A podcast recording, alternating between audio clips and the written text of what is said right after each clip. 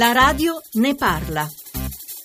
Buongiorno, sono Manuela, chiamo da Trieste, sono un ingegnere, vecchio ordinamento. Dopo che mi sono laureata, dopo un paio di contratti irregolari, eh, per poter lavorare in azienda ho dovuto aprire la partita IVA obbligatoriamente. Questo ovviamente eh, ha segnato il mio percorso, anche perché per il fisco noi siamo dei professionisti e non dei dipendenti e mi chiedo quando il nostro governo e le parti che difendono i lavoratori si accorgeranno di questa categoria che di fatto non ha nessuna, nessuna tutela.